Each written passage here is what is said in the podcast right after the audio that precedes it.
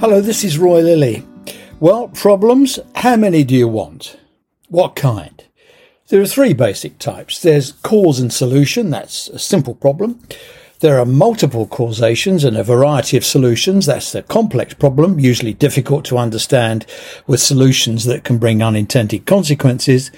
Then there are multiple causes and hidden causes with a plethora of problems. That's a wicked problem much more fun.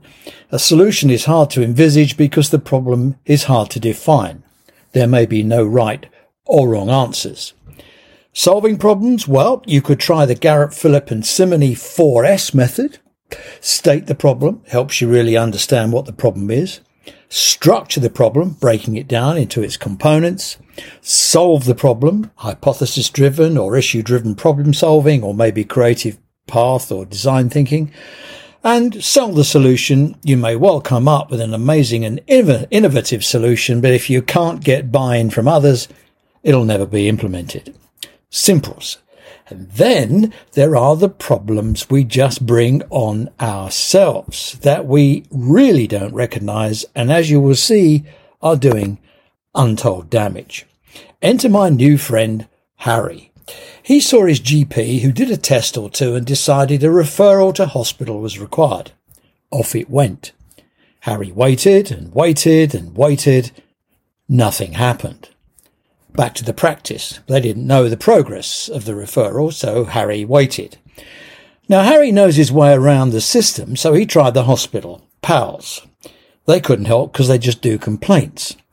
So Harry waited. He tried the hospital general inquiries. The upshot of that, they're overwhelmed and have no real idea about anything. So Harry waited. He tried the integrated care board. After all, they are commissioning the services.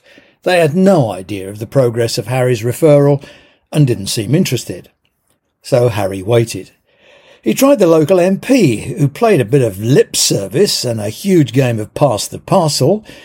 They wrote to the chief executive of the ICB, who had a polite, templated letter, all nice and ready, useless. Harry waited and has identified a black hole in the system. Back to the practice. A conversation with the practice manager ex-business person and very savvy. To cut a long story short, the practice manager measured the amount of time the staff spent on questions about referrals and follow-ups. Where am I on the list? I think I'm getting worse. Is there anybody there? The upshot, are you ready for this? The answer was a whopping 23% of practice activity was taken up in some way chasing referrals. Yep, that's right. 23%. Now, if there are 8,000 practices and they're all in the same boat and they're open six days a week, I make that 12,000 days are lost each week in the pursuit of where is Mrs. Smith or Harry. 624,000 days a year looking, repeating, covering the same ground, primary care bloodhounds following up the scent. This is entirely a self-inflicted problem and it has a name apart from bleep bleep. It's called failure demand.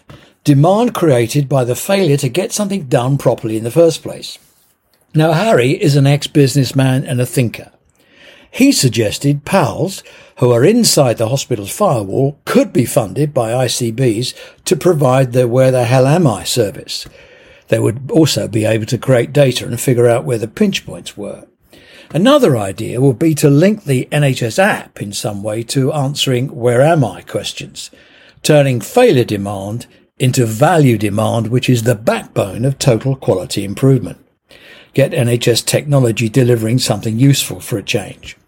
People want to know where they are. They don't necessarily want to jump the queue. They just want to know where they are in the queue. Get lives organized. Worry a bit less. It's not unreasonable, is it?